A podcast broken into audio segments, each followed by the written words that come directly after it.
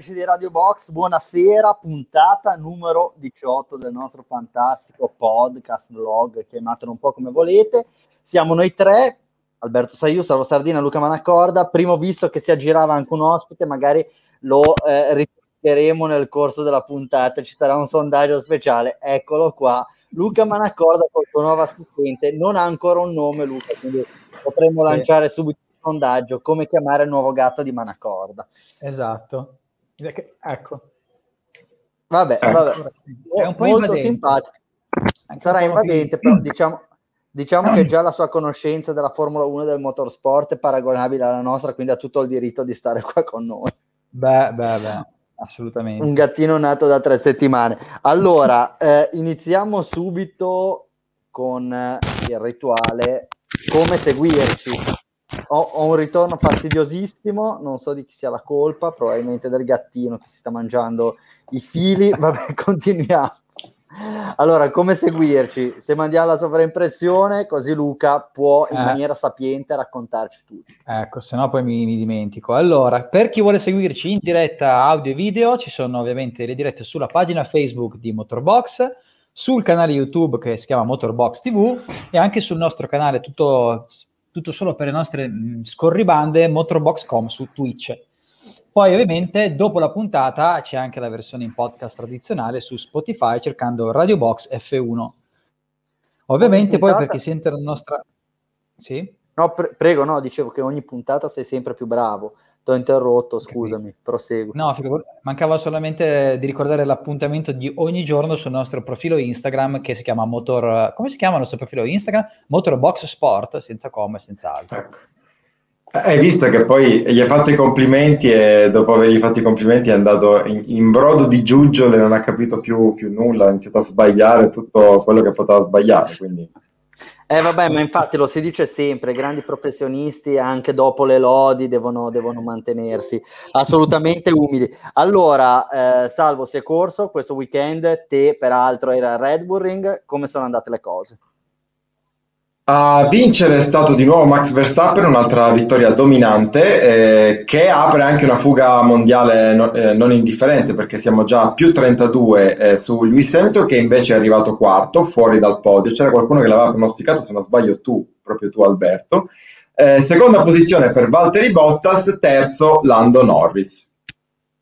Molto bene, di Verstappen ne parliamo soltanto adesso, questa sarà una puntata in versione ridotta perché come direi altri 60 milioni di italiani alle ore 21 abbiamo un appuntamento abbastanza importante, quindi cercheremo di essere abbastanza veloci. Parliamo subito di Max Verstappen in questo Formation Lap, non ha sbagliato niente la settimana scorsa, non ha sbagliato praticamente niente, nemmeno questa domenica. Ho un ritorno, non so cosa stia succedendo, ragazzi. anche io, anche io, non so. Vabbè, dai, riprova. Oggi va, oggi va un po' così. Show posto, niente da dire, è stato perfetto, ha la macchina, quantomeno a Red Bull ha avuto la macchina per due settimane decisamente migliore rispetto a, quelle di, rispetto a tutte le altre, ha dominato in lungo e in largo, ha vinto, eh, se non sbaglio ha fatto 51 punti nell'arco di due gare, meglio di così per lui non poteva andare. Sì, meglio di così non poteva andare, diciamo che meglio di così non poteva andare, diciamo che anche in questo momento la macchina che ha dimostrato di essere la più forte, la più veloce, la più competitiva eh, ed è ecco, una dichiarazione di intenti molto, molto importante per, per, quello che potrà accadere nel corso del campionato. Insomma, a, questo punto con una gara di, di, vantaggio potrebbe anche fare zero a, a Silverstone e restare comunque in testa al campionato. Eh, Mercedes deve inventarsi qualche cosa, chissà che questa invenzione non sia proprio eh, il pacchetto di aggiornamenti che arriverà, tanto, il tanto chiacchierato pacchetto di aggiornamenti che arriverà eh, a Silverstone per, mh, mm, fra due settimane, fra due domeniche. Eh, quello lì credo che sia eh, necessariamente il crocevia della stagione, per un verso o per l'altro, perché se sarà un, un, un, pacchetto di aggiornamenti che darà la possibilità a Hamilton di eh, contrastare Verstappen, allora vedremo eh, un campionato bello, tirato, come lo abbiamo visto fino a, al Paul Ricard eh, tra i due principali contendenti. Viceversa, ecco, eh, l'impressione che Verstappen ne abbia per, per allungare piuttosto. Vabbè, lo vedremo, poi sappiamo anche che la Formula 1 eh, si può sviluppare anche in maniera abbastanza episodica, quindi anche senza disporre dell'auto migliore, Lewis Hamilton eh, non sarà mai tagliato fuori finché la matematica non lo condannerà, però è chiaro che quello che stiamo vedendo adesso eh, va in una direzione abbastanza precisa, da sottolineare che per la prima volta in carriera Max Verstappen ha completato per il poco che possa valere, però il grande slam o il gran slam, come si suol dire, quindi pole position, vittoria, giro più veloce e gara in testa dal, mat- sì, dal mattino alla sera, via, dal, dal ah. primo all'ultimo giro. Nome del gattino, Pastor. Vediamo quanti danni fa in trasmissione. Se ne fa tanti, potrebbe essere una, una scelta molto interessante. Allora, prima di concludere il nostro Formation Lap, volevo chiedervi, magari facciamo intervenire anche Luca, che lui di calendari fluidi se ne intende abbastanza e l'anno scorso diciamo ci ha costruito anche una carriera. Cosa sta succedendo? Di oggi la notizia che non si correrà a Melbourne, e potevamo anche immaginarlo. Eh, quali sono gli scenari? È un po' da vedere perché l'Australia era stata spostata dall'inizio appunto a novembre, quindi a novembre si sa che la Formula 1 solitamente è distanza in eh, Medio Oriente, anche per questioni climatiche, e quindi è molto probabile che eh, la gara di Melbourne verrà sostituita o con un'altra tappa in Bahrain o con qualche soluzione simile, anche perché appunto le tappe europee tipo Nürburgring non sembrano candidabili per una questione appunto meteorologica. Poi c'è da vedere, da vedere, anche le gare sudamericane, Brasile in particolare, il Messico, che anche quelle sono ancora lì che non si sa bene, anche in quel caso lì potrebbe inter- arrivare una doppia gara a Austin, eh, insomma, aspettiamoci ancora delle novità sicuramente. Ecco, quello che sembra chiaro, Formula 1 vorrebbe mantenere 23 Gran Premi, è chiaro che diventa abbastanza complesso pensare che si possano correre 23, 23 gare. È chiaro, si andrà sopra le 20, magari si ripescherà qualcosa in Europa, si faranno dei double header magari negli Stati Uniti, però ecco, io mi immagino che tutta la parte sudamericana, sì, prego.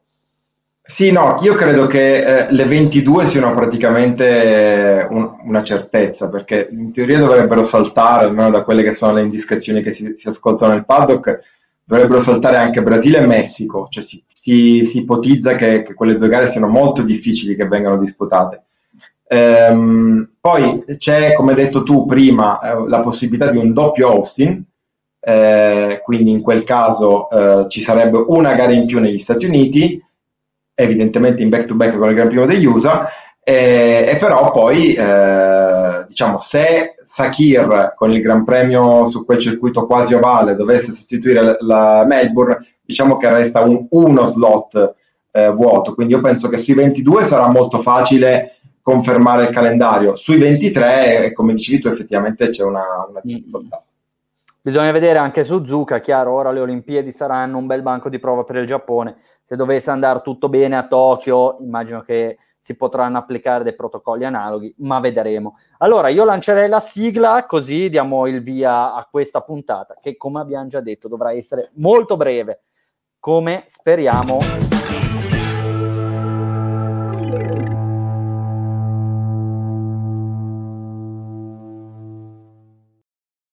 Ormai è un marchio di fabbrica, sei, lanciare la sigla e continuare. Sei, sei il peggior regista che eh, il web podcasting abbia mai visto. Cioè, io stavo dicendo, speriamo che questa puntata sia breve quanto l'avventura della Spagna ai campionati europei. Ecco. Poi eh, se mi interrotto sul più bello. Però. Va bene, allora abbiamo pensato, dal momento che eh, fondamentalmente il canovaccio della gara è stato molto simile a quello di eh, domenica scorsa, di non addentrarci troppo su quei classici discorsi, passo gara, bravo Verstappen, meno bravo Hamilton, eccetera, eccetera, ma di lanciare un giochino. Infatti la puntata di oggi si chiama Il processo del martedì, ma in realtà avremmo dovuto chiamarlo forum. Abbiamo deciso di dividerci un pochino i compiti, Luca Manacorda sarà il giudice, Salvo mm. Sardina sarà la difesa, io sarò la pubblica accusa e andremo ad analizzare i vari episodi di gara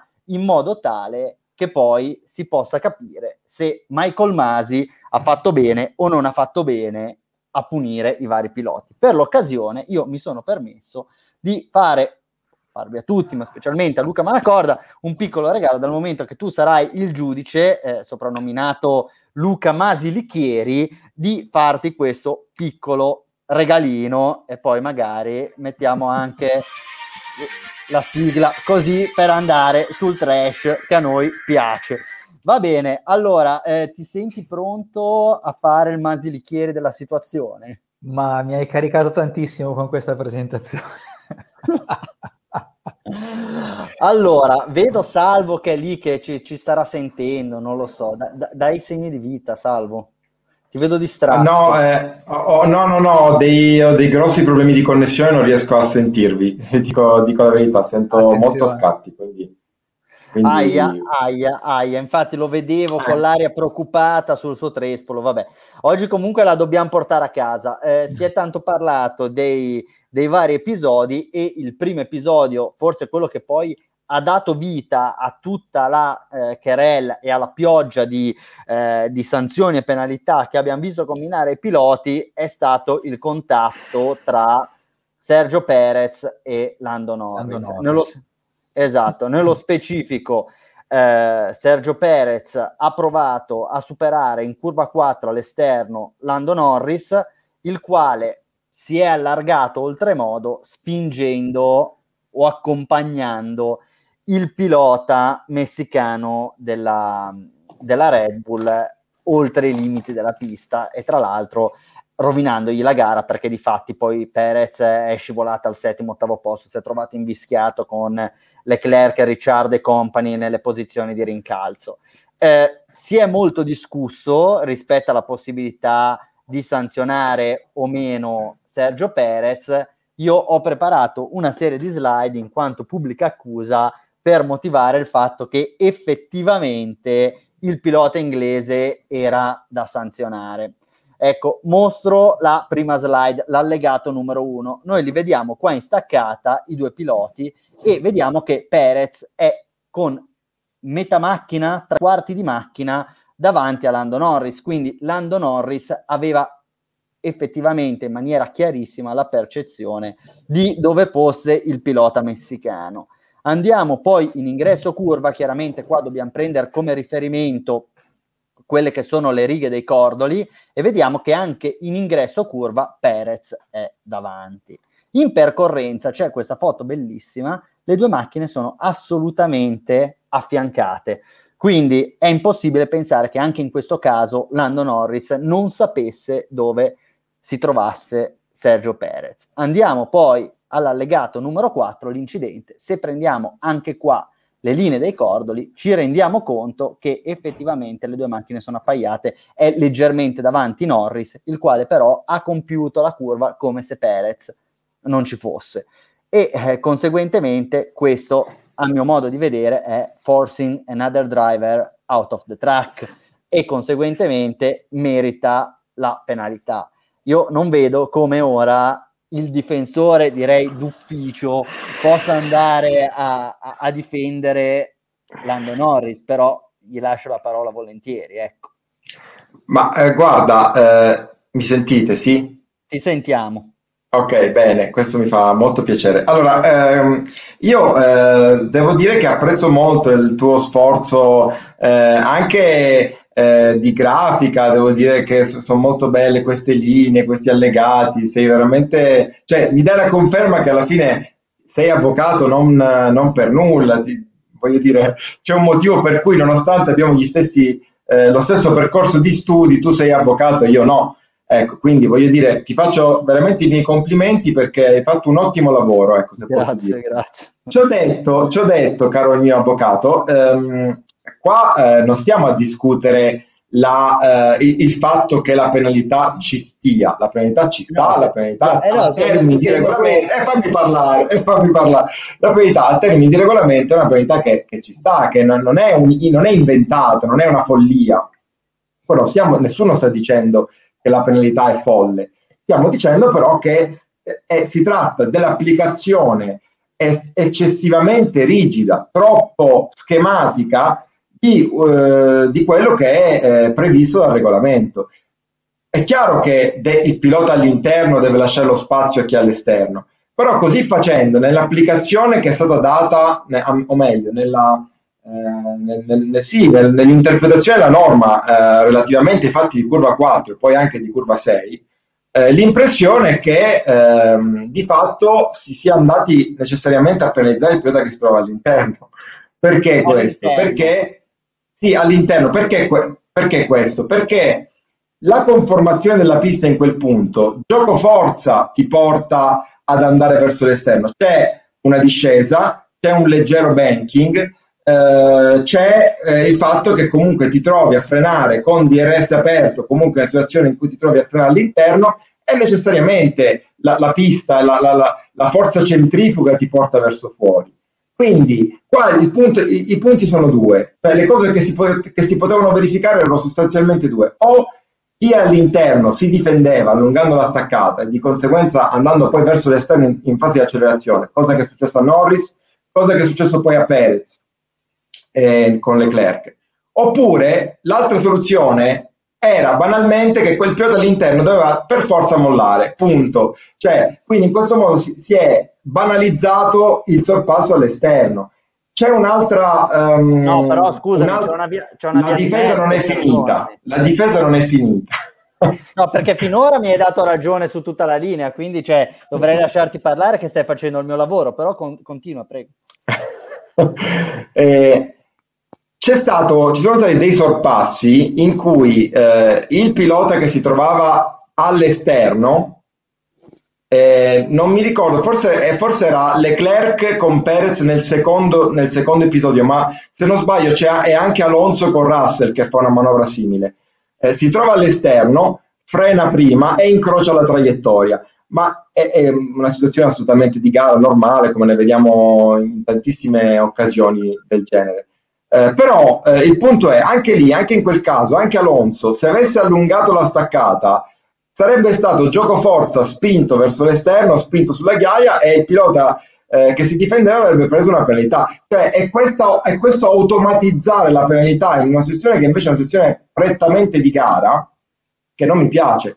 Eh, ripeto, abbiamo ridicolizzato il tentativo di sorpasso all'esterno perché o finì fuori oppure penalizza, cioè o finì fuori si penalizzava il, eh, il chi si difendeva, oppure boh, basta, fine no, sorpasso. scusami, Sono d'accordo scusami, Norris scusami. che dice, fammi finire il concetto, sono d'accordo con Norris quando dice ehm, che ehm, il sorpasso all'esterno è comunque un, un, una manovra rischiosa, per cui se ti trovi lì sai che cosa può succedere, sai che chi è all'interno per la forza centrifuga, per la velocità, perché può avere un sovrasterzo, tende ad allargare.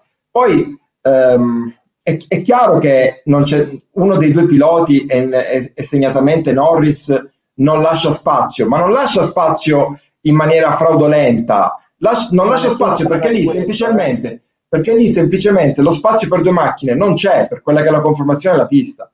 Però scusa, quando tu gareggi, conoscendo la conformazione della pista e conoscendo tutto, puoi mettere l'avversario in crisi. E te sapendo che a termini di regolamento, se ti affianchi all'esterno, l'avversario legalmente ha solo la possibilità di alzare il piede. Se non alza il piede, ti sbatte fuori e conseguentemente cade in penalità. Cioè, eh, il, il, tema è, non è banalizzare il sorpasso all'esterno. È chiaro che il, il sorpasso all'esterno è più rischioso, ma è più rischioso per il semplice fatto che tu tanto sei fuori traiettoria, stai percorrendo più strada, è più difficile che tu riesca a compiere il sorpasso, sei in una parte di pista più sporca ed è più facile che tu dovendo tenere una velocità più alta per compiere il sorpasso possa commettere un errore.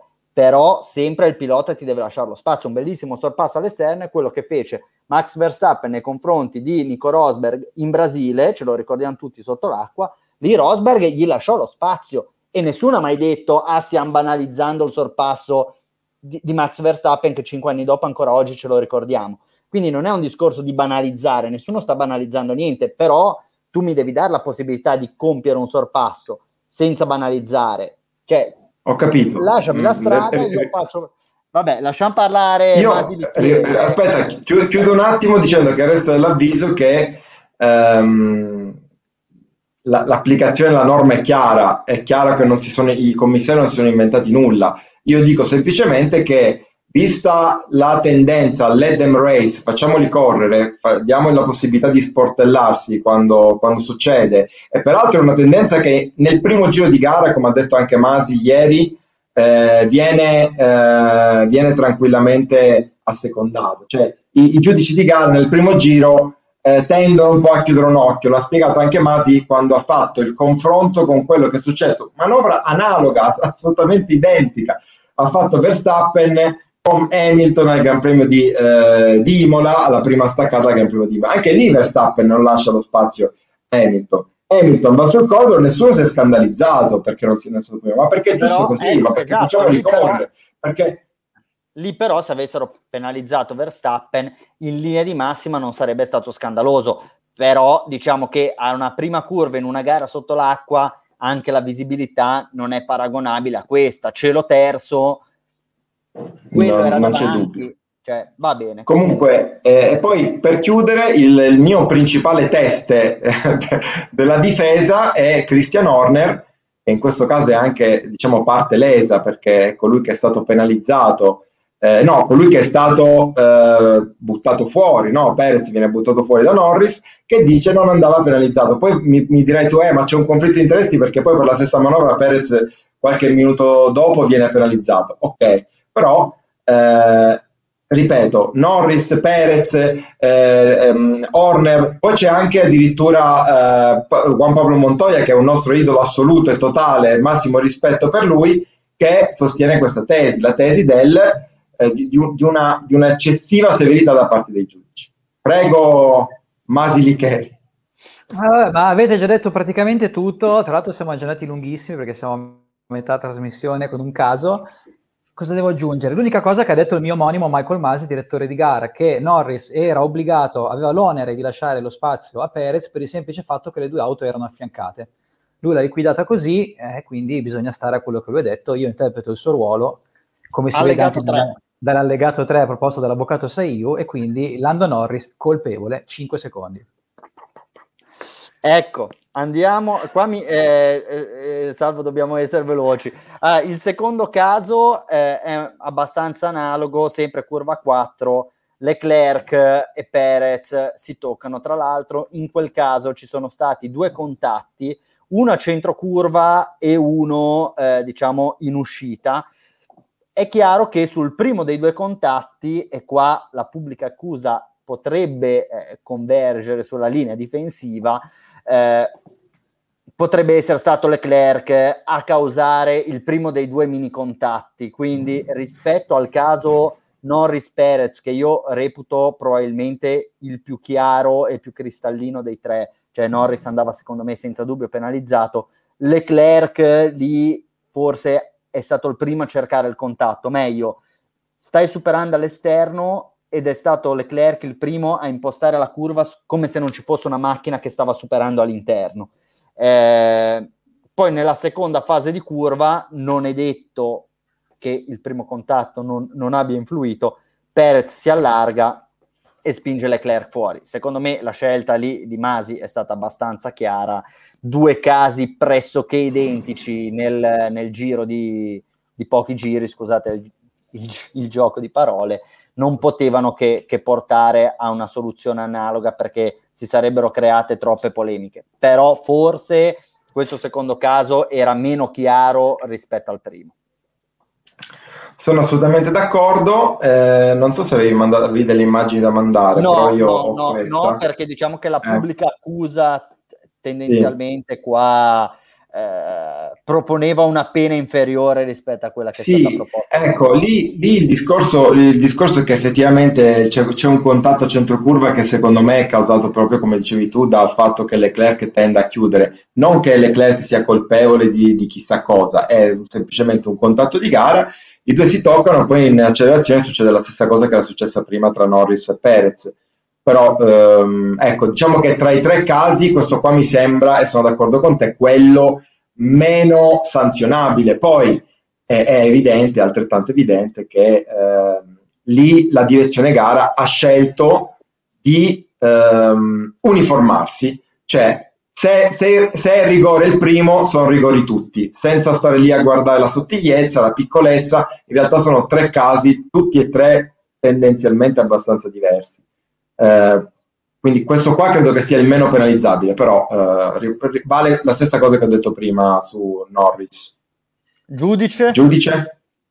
Ma qui a riguardo devo registrare che c'è una missione di colpevolezza da parte dell'imputato Sergio Perez, che a fine gara è andato a scusarsi con la parte offesa e quindi mi tocca definire Sergio Perez per sua stessa missione colpevole 5 secondi.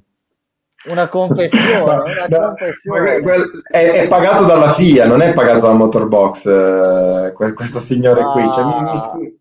Esatto, cioè, guarda, Qua pubblica, pubblica accuse e difesa tendevano a convergere per un patteggiamento invece cioè più realista del re. Vabbè esatto. ok. Allora, allora poi, poi, andiamo sull'ultimo caso e anche qua diciamo che la pubblica accusa tenderebbe a proporre un patteggiamento con la difesa. Vediamo che in ingresso curva rispetto a quanto successo precedentemente sempre prendiamo le linee dei cordoni Perez è davanti a Leclerc anche in percorrenza rispetto a prima vediamo che Perez è davanti di una buona mezza macchina e alla fine li prendiamo in uscita e questa mezza macchina tendenzialmente è presente anche in uscita. Quindi sì, sia è un terzo, non è proprio mezza. Sì, è chiaro. Eh, sia per una questione di visibilità, eh, sia per una questione che comunque chi è davanti un minimo di diritto di traiettoria eh, dovrebbe avercelo, io qua riterrei eh, che si potrebbe anche finire per parlare di incidente di gara, molto più che eh, di nuovo nel caso di, di Norris. Però eh, diciamo che di nuovo senza mh, mm, voler creare troppo, secondo me, casino, eh, si è deciso di, di mantenere lo stesso metro. se nel primo caso ci poteva stare, negli altri due un po' meno. Però via, niente di scandaloso. Ecco, salvo. Guarda, aggiungo soltanto questo eh, a quello che hai detto tu, sono assolutamente d'accordo. Non so se da qua si vede, eh, si intravede quantomeno. Eh, Perez, comunque la, la, cosa è chiarissima dal suo camera car. Eh, Perez in percorrenza di curva 6 ha tra l'altro anche un sovrasterzo, per cui è costretto a correggere la traiettoria ed è anche un ulteriore motivo per cui va, va uh, ad allargarsi. Ehm, quindi questo, anche questo, diciamo, mm, la, la, la, trovo una penalità assolutamente molto molto severa, però sono d'accordo con te. L'hanno data perché avevano dato quelle prima, senza stare neanche lì a guardarle. Cioè, probabilmente in, hanno messo il pilota automatico 5 secondi, cosa che peraltro farà anche questo signore qui, perché sicuramente... Ah, tra l'altro, sulla, sulla missione di colpevolezza di Perez ci terrei a dire che in realtà Perez sì, si è scusato con Charles, però si è scusato perché Leclerc in team radio ha detto questo ragazzo qui è, è scorretto, non si fa così e lui ha semplicemente detto io come, come Charles sono uno che, che, guida sempre al limite, mi spiace se è sembrato che possa averlo superato questo limite, però non c'era alcuna, uh, alcuna scorrettezza in alcun questo. Dolo, la, scusa, dolo, esatto. ecco, la scusa non è data dal fatto, da, non è una missione di colpevolezza, è semplicemente un dire sì, ok, eh, siamo andati forse un po' oltre, però non era, non era voluto, non c'è alcun, alcun dolo. Prego, giudice. Ma io vedo che comunque accusa e difesa tendono a convergere su una posizione e ho anche sentito insinuare delle cose nei miei confronti. Quindi io, registrando quanto avete detto a riguardo, vorrei concludere questa ringa, questa questa puntata di forum anche lasciandovi con un quesito filosofico. Ma tutte queste penalizzazioni, se non ci fosse stata la ghiaia e ci fosse stato solo asfalto, le avremmo viste lo stesso? Rifletteteci. Secondo me no. Secondo me no. Secondo me no. So, Ho È quello che ha detto anche Montoya. È quello che ha detto anche Montoya. Cioè, se tu ti, mm, mandi un pilota fuori sulla ghiaia, devi essere penalizzato, se lo mandi sull'asfalto no cioè la discriminante quindi è il tipo di via di fuga che abbiamo. Ecco, ecco per esempio, ma, eh, la, la, mm, eh, Montoya fa un'osservazione molto, molto corretta. Perez e Norris, per tornare al primo caso, curva, non mi ricordo se era in curva 1 o in curva 3, comunque in una delle due staccate, prima dell'episodio in curva 4, ma nello stesso giro, eh, c'è, c'è Norris che spinge stesso modo Perez fuori, soltanto che lì però non c'è la ghiaia, ma c'è la via di fuga in asfalto. Lì non è stato neanche investigato. Ecco, a riprova del fatto che è un po' come era successo anche in gara scorsa, prima che Leclerc toccasse eh, col, con l'ala anteriore, la posteriore, eh, la posteriore sinistra di Gasly, Gasly aveva spinto fuori traiettoria Leclerc, che infatti era uscito, aveva preso la, la, mini via di fuga e poi era rientrato. Ultimo caso, Raikkonen Vettel, direi che qua eh, c'è poco da dire. Eh, c'è la difesa Raik- in questo caso? No, che, no. credo che l'avvocato si sia dimesso. eh, sì, diciamo che eh, Raikkonen era molto concentrato nel duello con, eh, eh, con Russell, non si è secondo me minimamente accorto della presenza di Vettel, ha chiuso come se non ci fosse nessuno e quindi giudice 20 secondi. Colpevolezza netta e 20 secondi per Kimi, anche due punti sulla superlicenza, così per arrotondare. Ecco, forse i punti su- sulla superlicenza Norris, io magari quelli non li avrei dati, potendo eh, essere più realista del re, però eh, va bene, è andata così. Allora, eh, si è parlato di mille penalità, eh, salvo nella realtà dei fatti tantissime erano automatiche perché eh, Giovinazzi che ha superato in regime di safety car, Tsunoda che per due volte ha tagliato la linea dei box, Latifi e Mazepin che eh, non ha rispettato le doppie bandiere gialle e Stroll che ha superato il limite di velocità in pit lane, diciamo che sono tendenzialmente tutte penalità più o meno automatiche, non so se voi siete d'accordo. Sì, sì, sì, sì, sì sono qua. penalità dove, dove, non c'è niente da dire fondamentalmente. Pit lane, al taglio della linea bianca, eh, cosa, cosa, vuoi dire? Cioè, così. Tra l'altro, sulla, sul taglio di linea bianca mi fa, mi fa un po' sorridere perché eh, Tsunoda ha corso, aveva già corso in un gran premio e svariate sessioni di prove libere in cui era più volte entrato ai box eh, e per due volte eh, è incappato in questo errore. C'è da dire che io mi sono andato anche a riascoltare i team radio, c'è una parte di colpevolezza, di responsabilità da parte del suo ingegnere perché nel primo caso lo richiama praticamente a ridosso della, della pit lane, dell'ingresso pit lane, quindi lì probabilmente è stata una disattenzione o comunque nella fretta non ha controllato le linee bianche, eh, mentre nel secondo caso addirittura non gli è stato detto della penalità. Cioè lui è rientrato nello, nello stesso modo identico al, al primo pit e mentre in pit lane gli hanno detto guarda che abbiamo 5 secondi di penalità da scontare, quindi non era stato avvisato dell'errore precedente, per questo l'ha ricommesso. Molto, molto, molto poco intelligenti in Alfa Tauri in questo caso, direi che c'è una bella connivenza, però mm. non ci si può fare niente. Allora, chi invece ha dimostrato un certo acume, sì, no, ne discuteremo adesso, è stata Ferrari che ha sacrificato le qualifiche per avere un migliore passo gara, salvo.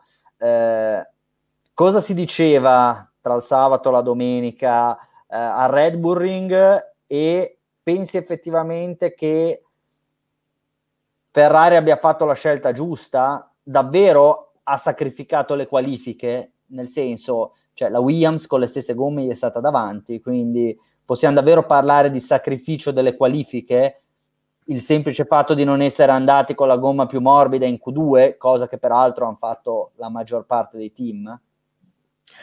Guarda, eh, quando si parla di sacrificio della Q2 e eh, delle qualifiche, in realtà si parla di sacrificio in termini di setup, un po' quello che era successo anche la settimana scorsa. Cioè la Ferrari per tutto il weekend ha lavorato ten- privilegiando la gestione della gomma, che peraltro in questo Gran Premio era ancora più complicata perché eh, c'erano le, gomme, le, le mescole ancora più morbide, nell'ottica di fare un solo pit stop. Quindi sono partiti con quell'intento già dal eh, già dalle prime prove libere. Quindi il sacrificio della qualifica è inteso in quel senso, non tanto nel fatto che eh, hanno messo le gialle in qualifica, perché poi effettivamente in Q2, perché poi effettivamente come dici tu, anche Russell con le gialle in Q2 eh, ha fatto meglio di, eh, di, Ferrari. Quindi il sacrificio è legato più a una questione di setup e, e di eh, appunto assetto della macchina volto a sfruttare la gomma più in gara che non in qualifica che non alla strategia. Poi la strategia to cure, cioè la scelta di, di montarle soft nel Q3, nel Q2, eh, lo abbiamo visto chiaramente non ha pagato, basta vedere la gara che ha fatto Gasly, che è l'unico, ha fatto una gran gara, ma è l'unico che riesce ad andare in, eh, a punti, è arrivato nono. Eh, per il resto, Sonoda fuori, ehm, Fettel fuori e, e, Stroll fuori. Questo prima, delle, a prescindere dalle penalità che hanno preso eh, Tsunoda e, e, Stroll e a prescindere dall'incidente che ha messo fuori gara alla fine eh, Fettel. Quindi quella strategia lì di partire con le soft era chiaramente una strategia suicida. Ecco, Luca, chi ha messo in campo probabilmente la strategia migliore è stato Carlo Sainz, peraltro eh, stessa strategia di Kimi Raikkonen, che anche lui è risalito in maniera molto significativa durante la gara. Quello che a me è parso abbastanza curioso il fatto che domenica scorsa le mescole a disposizione dei team erano C4, C3, C2 e le C4 sono state scartate da tutti a prioristicamente dicendo C4 non è gomma da gara in Austria. E la cosa curiosa invece è che nel Gran Premio d'Austria, quindi il secondo evento che si è corso al Red Bull Ring, tutti i team, tutti i piloti, ad eccezione proprio di Sainz e eh, Raikkonen che hanno usato la C3, hanno scelto di adottare la C4 che nel weekend precedente era stata scartata immediatamente. Allora, io mi, mi pongo questa domanda. Se una settimana prima la C3 era gomma da gara, universalmente da tutti riconosciute come la gomma con cui correre il Gran Premio, con la quale qualificarsi e possibilmente fare il primo stint. Come mai una settimana dopo soltanto Raikkonen e Sainz hanno usato la gomma da gara che la settimana prima era stata ritenuta migliore a dispetto di una gomma che la settimana prima tutti avevano scartato? E cioè, tutti, avreb- tutti dall'undicesimo posto in poi avrebbero avuto la possibilità di partire utilizzando la gomma che si era dimostrata migliore. E, ed effettivamente poi Sainz e Raikkonen sono i due piloti che durante il Gran Premio hanno recuperato più posizioni. Secondo te, come mai? È vero, questo è un po' un grande mistero che andrebbe chiesto agli ingegneri di tante squadre, perché appunto hanno fatto solamente in due piloti. Ci possono essere dei ragionamenti legati forse alle temperature che ci si prevedevano questa domenica rispetto a quella prima. Eh, però c'è da dire che obiettivamente si è visto quasi da subito che poi la strategia di Sainz sarebbe stata migliore. Infatti l'abbiamo visto che nella prima parte era comunque in scia al gruppetto dove stavano battagliando Leclerc, Ricciardo e compagnia bella. E poi nel finale aveva appunto questa gomma più morbida e più fresca con cui è rimontato ed è riuscito anche a superare un osso duro come Ricciardo che stava tenendo dietro tutti gli altri. Quindi sicuramente la scelta è stata azzeccatissima da parte della Ferrari, eh, niente, come ho detto su, sui top e flop, era una strategia alla Ciro Immobile, hanno fatto un po' quelli stesi per terra alle qualifiche e poi sono alzati e si sono messi a correre in gara come se non fosse successo nulla e ha pagato. Salvo? Sì, sulla Ferrari in realtà ehm, ha pagato, come dice Luca, hanno fatto una buona gara, c'era un buon ritmo, ehm, Sainz, bellissima rimonta e tutto. Eh, c'è da dire però che Ecco, se il Gran Premio di Stiria aveva, ci aveva mostrato una Ferrari chiaramente, nettamente terza forza eh, in griglia, mi pare di, di poter dire altrettanto, altrettanto, chiaramente che il Gran Premio d'Austria sulla stessa pista e con mescole poi tendenzialmente uguali perché eh, di base nessuno ha usato la soft, ehm, ha invece messo in mostra una Ferrari quarta forza in pista perché McLaren mi pare che complessivamente abbia fatto meglio. Ricciardo è vero che stato sorpassato l'ultimo giro, al penultimo giro da, da Sainz, quello che volete, però partiva dietro e, e quindi di fatto eh, ha, ha, comunque dimostrato di avere un passo molto simile a quello di, di Sainz, pur con la gomma gialla, non con la hard che aveva Sainz. È stato davanti invece comodamente a Leclerc e, e dall'altro lato abbiamo un Norris che senza penalità mi pare di poter dire tranquillamente sarebbe arrivato secondo mantenendo lo stesso passo della, no, della no, Mercedes. Senza, senza, penalità sarebbe arrivato terzo perché secondo sarebbe arrivato Sergio Perez, quindi se non avesse sbattuto fuori Perez probabilmente sarebbe finito terzo. E, ehm, e, tra l'altro torno Però... a dire mossa molto stupida di Perez eh, al netto sì. della, della laicità della sua, della sua manovra che poi lì è, è, è stato incolpevole da un punto di vista regolamentare, ma è stato molto stupido perché eh, comunque, ha, posto che poteva togliere dei punti a Mercedes e non ha tolto punti a Mercedes, e anzi ha messo anche Russell nella possibilità di essere attaccato dalle due Mercedes. Ah, eh, Alberto, Alberto doveva, doveva raccogliere punti, non poteva raccogliere punti. Quando tu parti terzo e le due Mercedes dietro, il tuo primo obiettivo non deve essere sorpassare Norris, ma, ma deve essere quello di tenerti dietro. Eh, di tenerti dietro Hamilton e, e, Bottas, anche perché il passo per superare eh, Norris ce l'hai. No, certo. eh, banalmente è la macchina migliore in pista, per cui è stata veramente una leggerezza che da Perez, da uno come Perez, che è uno intelligentissimo, ha una gestione gara eccezionale, non, non mi sarei mai aspettato. Va bene, allora chi rimarrà in Formula 1 per altri due anni è Lewis Hamilton. Diciamo che Hamilton ha firmato due contratti praticamente in, in sei mesi, è stato rapidissimo eh, ha fatto, ci ha fatto tanto tribolare l'anno scorso fino a, a gennaio, non sapevamo se, anzi, cosa ha firmato a fine gennaio l'anno scorso? Se, se non più avanti sì. addirittura. Sì, a fine gennaio. Fine gennaio. Eh, no, non si sapeva se eh, Hamilton avrebbe continuato o meno. Ora qua, dopo 7-8 Gran Premi, le parti hanno già trovato l'accordo. È, è probabile che l'anno scorso avessero già iniziato a lavorare su questo accordo arrivando a poche settimane dall'inizio del campionato abbiamo detto va bene, firmiamo un accordo ponte di un anno eh, e poi perfezioniamo un accordo più lungo. Però è molto interessante il fatto che Hamilton abbia deciso di proseguire per altri due anni, eh, quindi affronterà un, una nuova stagione con una nuova stagione regolamentare, intendo, quindi altri due campionati, eh, potrà sicuramente ritoccare i suoi record e sarà molto interessante eh, vederlo ancora in pista, specialmente alla luce del fatto che la nuova generazione sta salendo molto bene e credo sia fondamentale che ci sia una figura di riferimento come Hamilton eh, con la quale questi giovani si possano, si possano confrontare. Eh, voi siete sorpresi dal fatto che Hamilton abbia firmato per altri due anni e l'abbia fatto così presto? Io no, perché mi aspettavo questa cosa del... che non avremmo vissuto la stessa telenovela del, primo, del rinnovo dello scorso anno. E... Poi forse anche il fatto che quest'anno magari cominciano a usare che gli sta sfuggendo l'ottavo titolo l'ha anche motivato maggiormente. Ha detto lui stesso molte volte comunque la sfida con Verstappen gli sta dando nuovi stimoli. Forse anche questo lo ha spinto prima a trovare l'accordo con Mercedes. Sì, non sono, non sono sorpreso, eh, credevo, cioè la notizia mi pare fosse assolutamente nell'aria.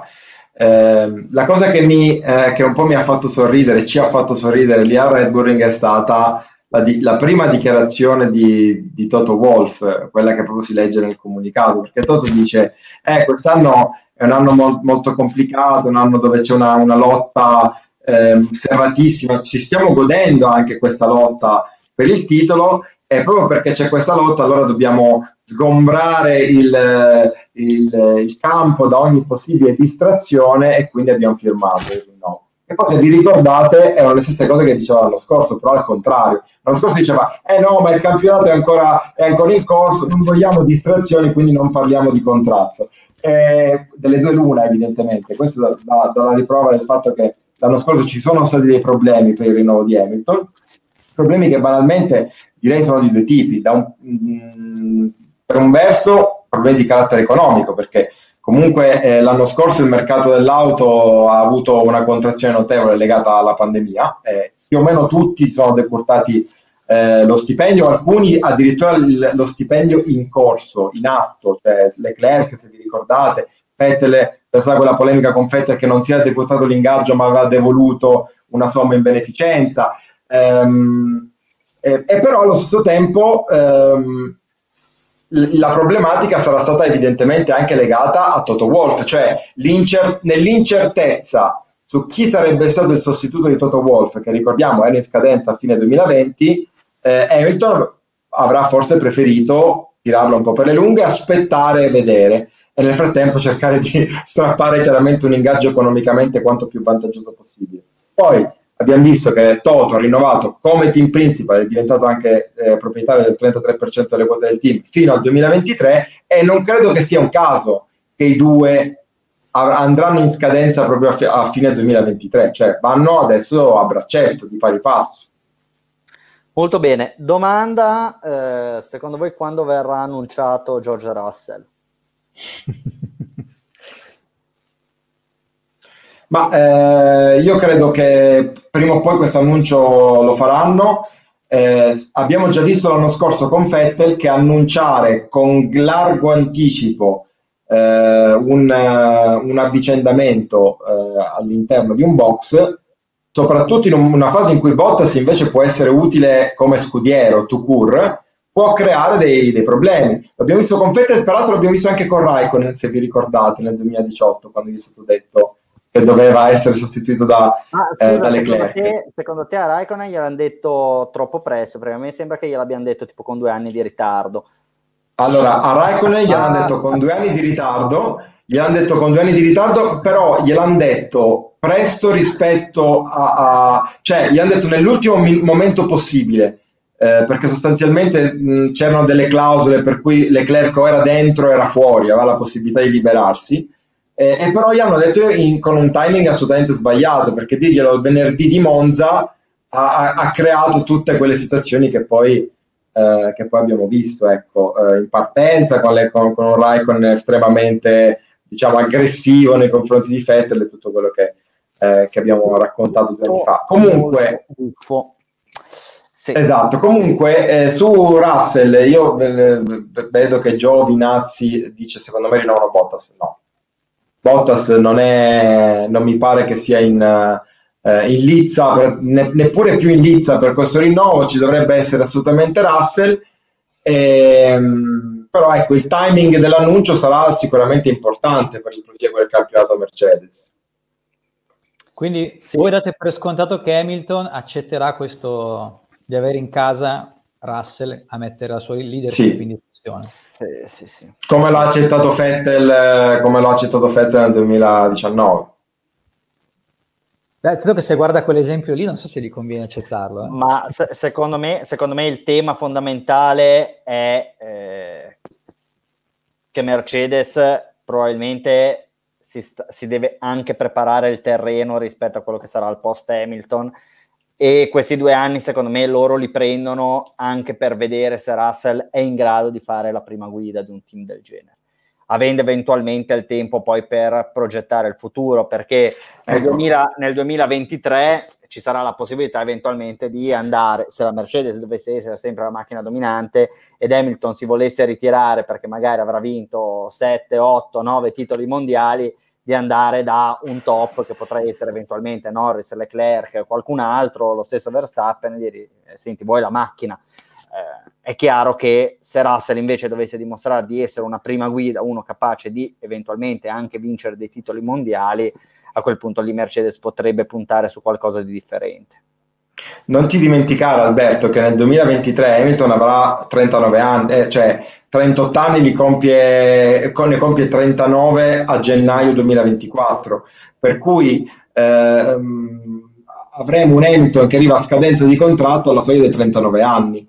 E, e cosa fai? Ti trovi eh, a, a, un certo punto costretto a inseguire eh, un eh, mega talento, potrebbe essere Leclerc, potrebbe essere Verstappen, uno di quelli già formati eh, oppure, visto che ce l'hai in casa, uno che è veramente forte, lo metti in macchina e lo provi, gli dai la possibilità di fare quell'esperienza che banalmente Leclerc sta tutt'oggi facendo. Poi eh, sono d'accordo con Elena quando dice servirebbe a Hamilton servirebbe un secondo, non uno che lo mette in difficoltà. Sono assolutamente d'accordo con Elena, però Bottas in questo momento non lo sta aiutando nella lotta per il titolo.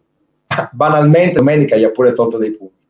Ehm, e, e al, al, di là di quello probabilmente non, non, neanche, non, servirebbe in questo momento neanche Russell, servirebbe, eh, mi viene da dire, un Sainz, cioè uno che si mette lì, è solido, porta un sacco di punti, o un Perez. Eh, certo Bottas in questo momento sta... Uh, sì, è tardi. È no. tardi, signori, perché tra poco qua parte Mameli. Allora, eh, velocissimamente direi di fare la carrellata dei meme e poi ci salutiamo. Ce l'abbiamo la sigla, Salvo. Io continuo a parlare così metti la sigla mentre io parlo e facciamo lo solito giochino infame. Vai.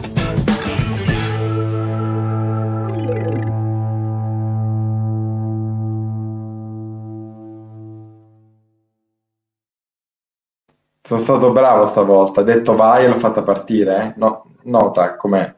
Ok, andiamo Luca. Andiamo con la rubrica che piace ai grandi piccini, quindi con la classifica dei meme. Partiamo con la sesta posizione. Aspetta, io ho avuto un problema, tipo eccoci.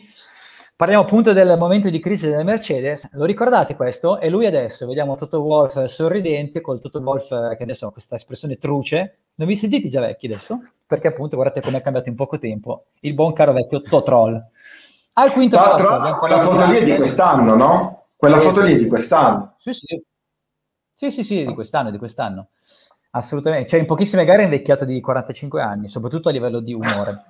Alla posizione numero 5 parlavamo di Russell e vediamo quindi una rappresentazione di George Russell che viene guardato dalla Tifi, dalla Williams e dai tifosi di Formula 1 mentre cerca di trascinare appunto la sua squadra in zona punti e come abbiamo visto anche domenica non è un'impresa così semplice quindi qua viene rappresentata benissimo. Con la quarta posizione andiamo a vedere invece un episodio che abbiamo trattato prima nella nostra puntata di forum ed è appunto quella curva 4 in cui abbiamo visto una Red Bull andare per ghiaia, c'è Albon a casa che ripensa l'anno scorso quando Hamilton lo ha speronato facendogli perdere il podio nel Gran Premio, non so più se era Austria o Stiria, forse era Stiria l'anno scorso. Comunque ricordo era Austria, il primo Gran Premio. Alexander. Ok. Andiamo sul podio, terza posizione abbiamo Flop Gear e andiamo invece a parlare delle posizioni di rincalzo con eh, Gunther Steiner. As, Steiner vede il bicchiere mezzo pieno, positivo aver tenuto dietro la medical car.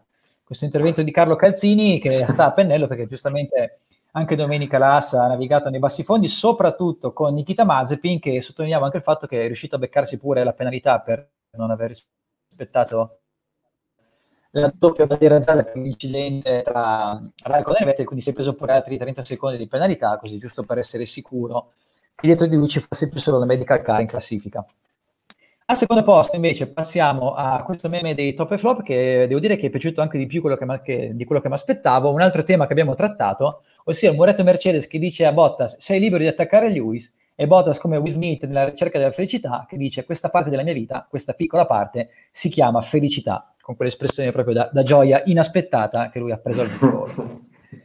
Andiamo in prima posizione con questo meme dal Cordiali Buffate di Gianfranco Mazzoni che mi è piaciuto molto, soprattutto pensando di vedermi Domenicali e Todd che sono lì, visto che oggi abbiamo parlato dell'Australia che è stata tolta dal calendario, che si mettono lì a dire togli Canada, metti la Turchia, togli la Turchia, metti la Stiria, togli Singapore, metti la Turchia. E quindi andiamo avanti a vedere queste gare che entrano ed escono dal, calendario della Formula 1 di quest'anno e vedremo quante altre gare saranno uscite ed entrate prima di arrivare a dicembre. Molto bene, allora ricordiamo tutti i nostri appuntamenti. Ricordiamo tutti i nostri appuntamenti, tutti martedì ore 19 a Radio Box. Eh, non ci sono gran premi la prossima settimana, quindi potete dormire tranquilli. Seguiteci Facebook, YouTube, Instagram, Twitch, Spotify, Radio Box Formula 1. Mi raccomando, Instagram Motorbox Sport. Ora direi di mandare la sigla perché è il momento di andare a vedere gli azzurri. Quindi vi saluto e ci vediamo martedì prossimo. Ciao ciao. Ciao. Ciao.